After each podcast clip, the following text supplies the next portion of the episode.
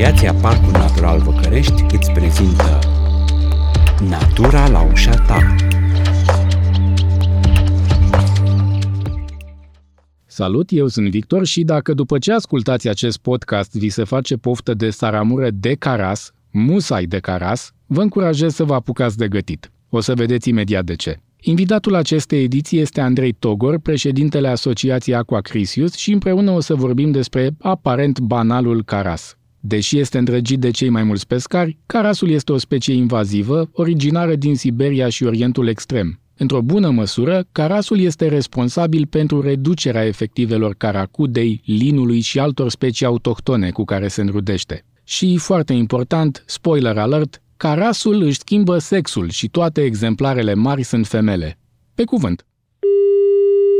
Pentru început, Andrei Togor, spune-ne puțin cu ce se ocupă de fapt Aquacrisius. Rezumați-vă așa activitatea în trei cuvinte. Trei cuvinte. Asociația Aquacrisius este asociație de pescari. Ocupăm cu ceea ce mie îmi place să denumesc management piscicol, adică în trei cuvinte, cum mai rugat să zic, populări, educație, prevenție și pază pe anumite zone de pescuit din România. Te-am rugat să purtăm o discuție despre aparent banalul uh, caras. O să îți spun că pescar amator uh, fiind, e adevărat în sudul României, în zona de câmpie, cel puțin jumătate din peștii pe care i-am prins în viața asta sunt uh, carași. Te-aș întreba cât de răspândit este, de fapt, carasul. În apele de care v-ați ocupat sau vă ocupați voi, există carași? Pot zice că o mare parte din apele pe care le gestionăm noi sunt ape de munte, care nu reprezintă neapărat habitate favorabile acestei specii. Dar uh, la nivel național pot afirma că este probabil cea mai abundentă specie carasul. Da, e o specie autohtonă? Aici lucrurile și părerile sunt destul de împărțite. Și aș începe prin a spune că, uh, deși este unul dintre cei mai uh, apreciat pești de către pescari, carasul, în principal datorită cărnii dulci și a faptului că luptă intens atunci când este prins, reprezintă o specie invazivă. Aici, ca să răspund la întrebare, după unii autori, specia a ajuns în România în anul 1912 din Basarabia, după care s-a răspândit până în bazinul Dunării, în vreme ce alți autori consideră specia ca fiind autohtonă. Nu cred că sunt în măsură să spun dacă este o specie autohtonă sau alohtonă, dar pot să afirm cu tărie că este o specie invazivă. Cert este că a cunoscut o răspândire masivă ulterior inundațiilor din 1970. Deci, practic, această invazie cu cara are undeva în jur de 50 de ani de când specia este într-o continuă expansiune în apele uh, teritoriale ale României. Dar explică-ne puțin cum se poate ca o specie să fie autohtonă și să fie și invazivă. Specia invazivă, să spunem, de regulă se referă la o specie de animal sau plantă care nu e de a locului și care cumva ia uh, locul altor specii autohtone. Așa este. Acum, Uh, trebuie să ne gândim și la ce se întâmplă cu speciile autohtone, cu specii valoroase din punct de vedere ecologic, care sunt în pragul dispariției. Și aici cel mai uh, elogvent exemplu este reprezentat de caracudă. Caracudă, care este o specie autohtonă, protejată de numeroase acte normative și care, practic, uh, a ajuns uh, să fie aproape dispărută tocmai din cauza carasului pentru că uh, ocupă aceleași nișe și, în ultimul rând, uh, care datorită faptului că se înmulțește într-un mod uh, mai special, uh, afectează și alte specii autohtone. Aici ne putem gândi la crap, plătică, babușcă, roșioară, specii destul de comune, dar care sunt afectate de prezența carasului acolo unde ele se înmulțesc.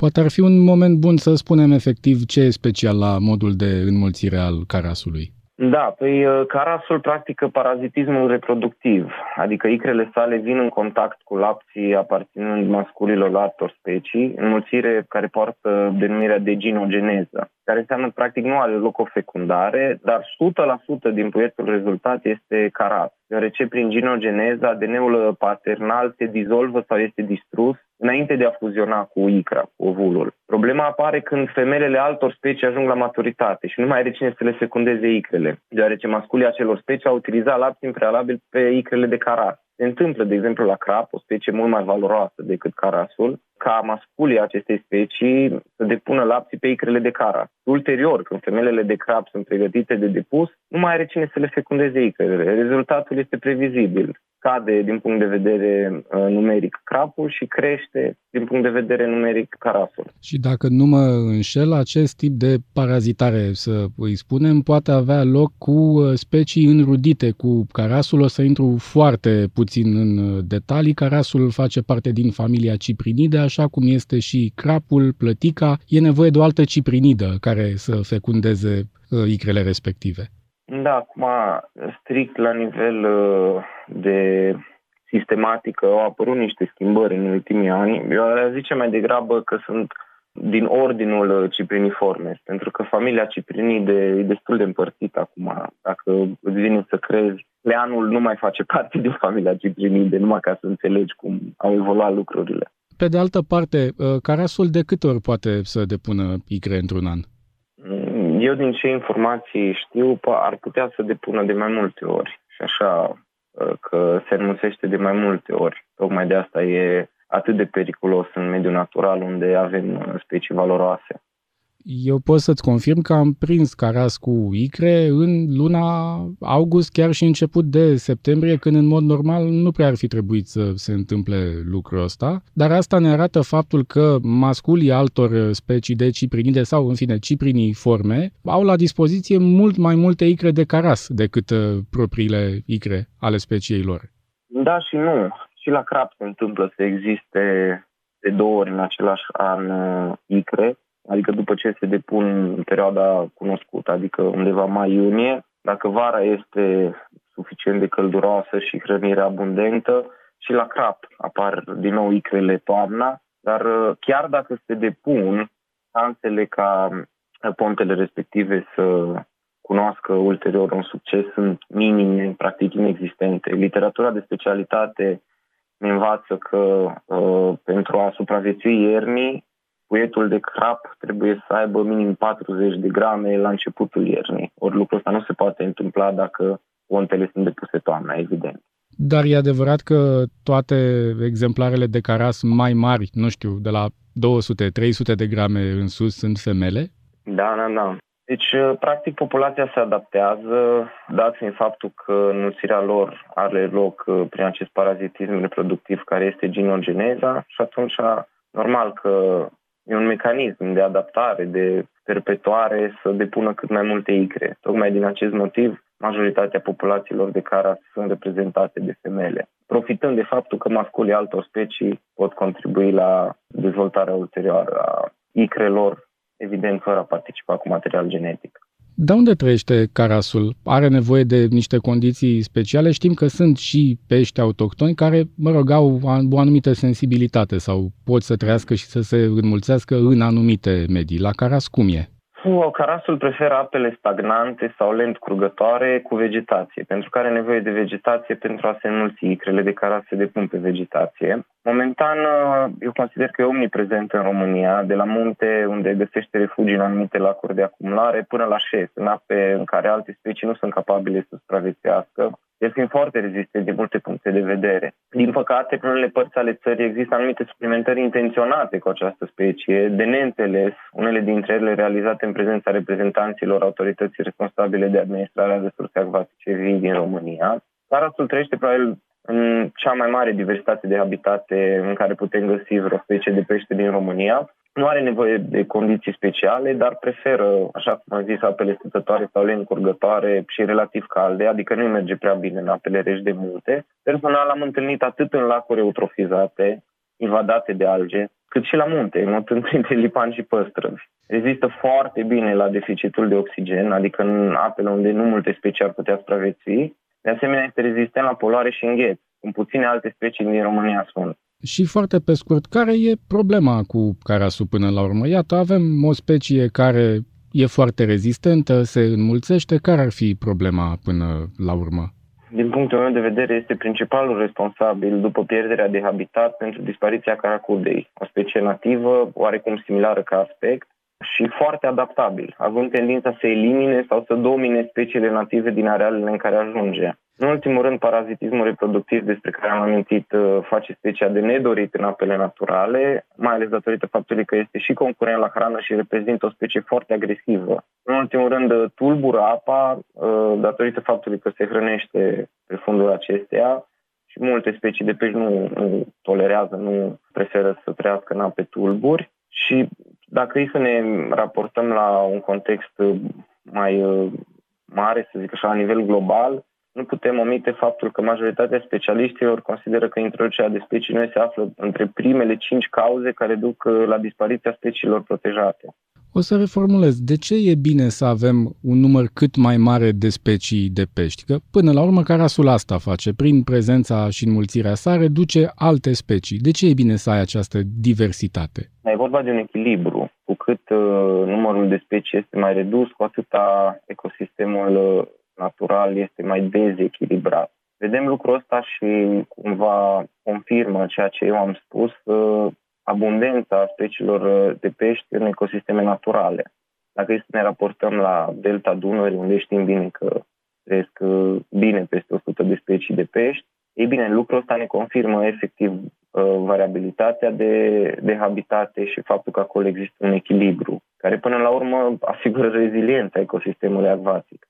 În vreme ce în, să zic, baraje artificiale sau râuri canalizate, numărul speciilor este extrem de redus sau, bineînțeles, avem cazuri izolate unde nu există niciun fel de pește, ceea ce, din nou, confirmă o calitate proastă a ecosistemului respectiv. Dau un exemplu care s-ar putea să fie puțin exagerat. Dacă dă vreo boală prin uh, peștii dintr-un lac și ai un număr restrâns de specii, șansele ca să mai rămână ceva acolo sunt mai mici decât dacă ai avea mai multe specii. Da, ar fi util să ai și caras, și lin, și uh, crap, și plătică. Poate, dacă ai numai caras, se îmbolnăvesc toți carașii și nu mai rămâi cu nimic acolo, de exemplu. Da, acum trebuie să fim conștienți de faptul că bolile apar uh, ca urmare a unor uh, situații stresante pentru pești, pentru că dacă ei uh, au condițiile necesare supraviețuirii, hrănirii, înmulțirilor, e foarte puțin probabil să apară boli. În general, agenții patogeni se manifestă atunci când organismele sunt slăbite, când apar niște dezechilibre. În general, problemele generate de boli uh, apar în ferme, unde sunt densități mari. E mult stres pentru pești și uh, datorită acestui fapt, uh, practic, se îmbolnăvesc peștii. Unii biologi spun că ar fi venit acum mult timp, puțin câte puțin, către Europa din zona Siberiei și extremului Orient, să spunem, înrudit cu specii pe europene, caracudă, crap, lin și așa mai departe. Nu că mă laud, dar în mhm. Văcărești, în bălțile noastre, avem ceva caracudă. Întrebarea mea pentru tine este ce e de făcut de acum înainte cu el? Uh, deja e un pic târziu pentru a mai putea face ceva eficient, adică să combatem specia, dar uh, putem preveni sau limita realul de răspândire al carasului. Adică, în primul rând, să nu îl repopulăm, să nu existe populări, să nu introducem intenționat specia asta în uh, râuri, lacuri, chiar și în ferme, pentru că de acolo poate evada destul de ușor. Și pot să zic că, din punctul meu de vedere, dacă nu ar exista o limită de reținere a acestei specii în apele publice, nici ca și cantitate, nici ca dimensiune minimă de reținere, am, uh, am reușit să facem niște pași pentru a limita, practic, uh, dezechilibru pe care îl produce această specie, a limita daunele produse uh, peștilor noștri autohtoni valoroși.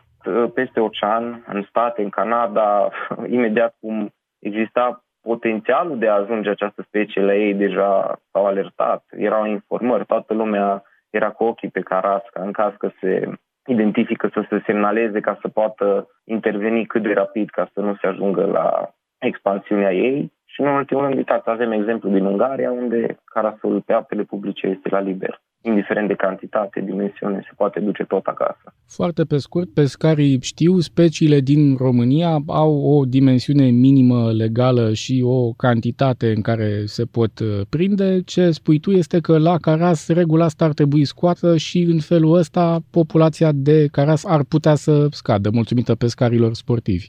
Da, ar fi un efort uh, cumulat și vă dați seama la atâtea sute de mii de pescari cât suntem în uh, țară și până la urmă cred că beneficiile s-ar uh, regăsi la nivel de uh, populație ale altor specii care interferează cu carasul. Ori în prezent noi avem o limită de reținere de 15 cm măsurați de la vârful botului până la baza cozii, ceea ce reprezintă un caras care s-a înmulțit deja cel puțin o dată și lucrul ăsta, după cum uh, am discutat, are un, are un efect negativ la nivelul ecosistemelor acvatice. Pe de altă parte, tu spui că uh, carasul nu ar trebui uh, să populeze crescătorii piscicole. Dar eu o să fiu avocatul diavolului și o să-ți spun, Andrei uh, Togor, pe de altă parte, populația uh, lumii crește, avem nevoie de resurse de hrană, iată, carasul rezistă și la oxigen puțin, mănâncă cam orice, trăiește și la munte și la mare, la propriu, îl găsești uh, în lacurile de pe malul mării. Peștii de genul ăsta ar putea fi o soluție, o sursă de proteină. Ești sigur că ne dorim să facem lucrul ăsta? Da, să știi că a fost găsit carasul și în mare și nu la gurile Dunării, ci în dreptul Constanța. Deci o specie care ne surprinde și continuă să ne surprindă pe zi ce trece. Acum, eu la originea mea sunt inginer uh, piscicultor pot să zic că specia asta nu e binevenită în ferme. Dintr-un motiv foarte simplu. Consumă hrana speciilor mai valoroase și înregistrează o creștere lentă. Adică nu e un pește prea profitabil. Dacă avem crab sau alte specii care cresc uh, mult mai rapid și practic uh, obținem un preț mai bun uh, pentru a le comercializa, vă dați seama că nu, nu dorim să avem caras care are nevoie de ani de zile până ajunge la o dimensiune comercializabilă. Cu toate acestea, nu putem neglija faptul că avem în uh, pescuitul comercial în ape interioare cam 30-50% din totalul capturilor înregistrate. Aici vorbesc de statistici oficiale, cel puțin în intervalul 2008-2021, Carasul cam atât a reprezentat din totalul capturilor uh, înregistrate în apele dulci. Între 30 și 50% din totalul respectivelor capturi cam uh, în jur de 1000 de tone în fiecare an, mă rog, plusuri și minusuri, au fost și ani când au fost uh, peste 1800 de tone și la un total care a fluctuat undeva între 2500 și 3800 de tone. Vorbesc de captura totală anuală obținută prin uh, pescuit comercial pe ape interioare. Am o întrebare care s-ar putea să pară puierilă, dar îți spun uh, și de ce ți-o adresez. Dacă văd în piață caras ar trebui să îl cumpăr și explicația aia pentru întrebare este următoarea. În Marea Neagră există o specie care se numește rapană, este o moluscă, e foarte adevărat, e un melc, foarte pe scurt, la fel este o specie invazivă, a ajuns pe chila vaselor rusești cândva pe la jumătatea secolului 20 și se hrănește cu alte moluște, cu midii și alte specii din Marea Neagră. De unde este ea? În Marea Japoniei, în principiu, existau niște predători care uh, o țineau sub control. În Marea Neagră nu. Și multă, multă vreme, decenii întregi, s-a uh, răspândit, a provocat uh, tot soiul de dezechilibre în ecosistemele Mării Negre, fără să aibă un prădător, până ne-am prins că rapanele respective, iată, sunt comestibile. Și în momentul de față, predătorul rapanei, care o ține cât de cât uh, sub control, este omul. Și cumva, să zicem că s-a ajuns la un semi-echilibru sau se tinde către echilibru ăsta. Pornind de la acest uh, exemplu, ce ar trebui să facem noi, simpli consumatori? Cumpărăm caras din piață, nu mai cumpărăm? Este incontestabil uh, faptul că uh, are o carne foarte gustoasă. Carasul, pescarii o cunosc foarte bine, o, da. o consideră dulce. Da, cum să nu? Trebuie mâncat carasul tot, tot, până la ultimul exemplar. Cu carasul, în principiu, s-ar putea să fie puțin cam târziu și să facem doar ceva ce în termen de specialitate s-ar numi damage control, să limităm mm. proporțiile pagubelor. Dar mai sunt și alte specii care ne fac probleme și poate acolo mai avem încă timp să intervenim eficient? Mm, da. Majoritatea pescarilor, dar nu doar ei, cunosc faptul că ciprinidele asiatice, novac sânger și chiar și amur, cteno, cum este el cunoscut, sunt prezente Exact, sunt prezente pe cursul Dunării și sunt uh, raportate capturi ale exemplarelor juvenile aproape fiecare an, pe fondul schimbărilor climatice și a încălzirii apelor. Ma, nu trebuie să pierdem din vedere faptul că aceste specii, în special uh, novacul și sângerul, cele care au provocat dezastre ecologice în Statele Unite ale Americii. Ne amintim cu toți acele filmări cu pești care săreau efectiv prin aer, cădeau în barcă, loveau oamenii în cap. E puțin probabil să se întâmple lucrul ăsta în România, pentru că în România se mănâncă pești ăștia, nu ca în America. Dar uh, ar trebui limitată expansiunea lor acolo unde evident că încă nu sunt uh, prezenți. Și avem, din păcate, mai multe specii problematice, un fel de buruiene ale apelor noastre, specii de talie mică, fără interes pentru hrană, ca să zic așa, din contră, niște specii care afectează peștii noștri autohtoni. Aici mă gândesc la murgoiul bălțat, Pseudorasbora parva, pe care l-am uh, găsit pe internet în urmă cu puțin uh, timp comercializat sub formă de momeală vie, nu numai el, ci și alte specii, chiar și carasul, se răspândesc uh, fiind utilizați ca numel vii. Și de asta avem în Văcărești, să știi. Fie evadează din uh, cârlige, fie la sfârșitul partidei de pescuit, pescarii din milă sau din imposibilitatea de a avea unde să-i depoziteze, îi deversează în apa în care au pescuit. Și atunci de acolo, practic, se pornește o invazie. Uh, avem o altă specie pătrunsă relativ recent în apele teritoriale, guvidul de amur Percotus gleni, care cel mai desea se confundă cu basul și care este o specie teribilă, pentru că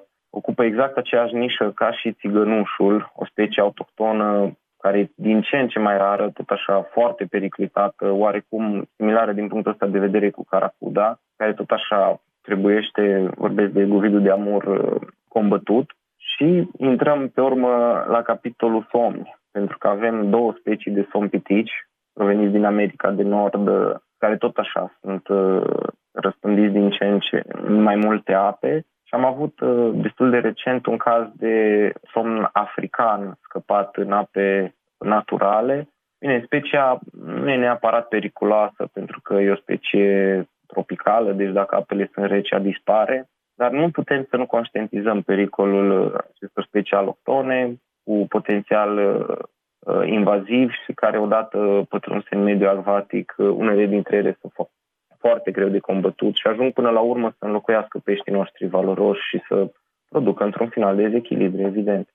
Mulțumindu-ți foarte mult, fac uh, un rezumat referitor la caras cel puțin. Poate ar trebui eliminată acea limită referitoare la dimensiunea la reținere a carasului.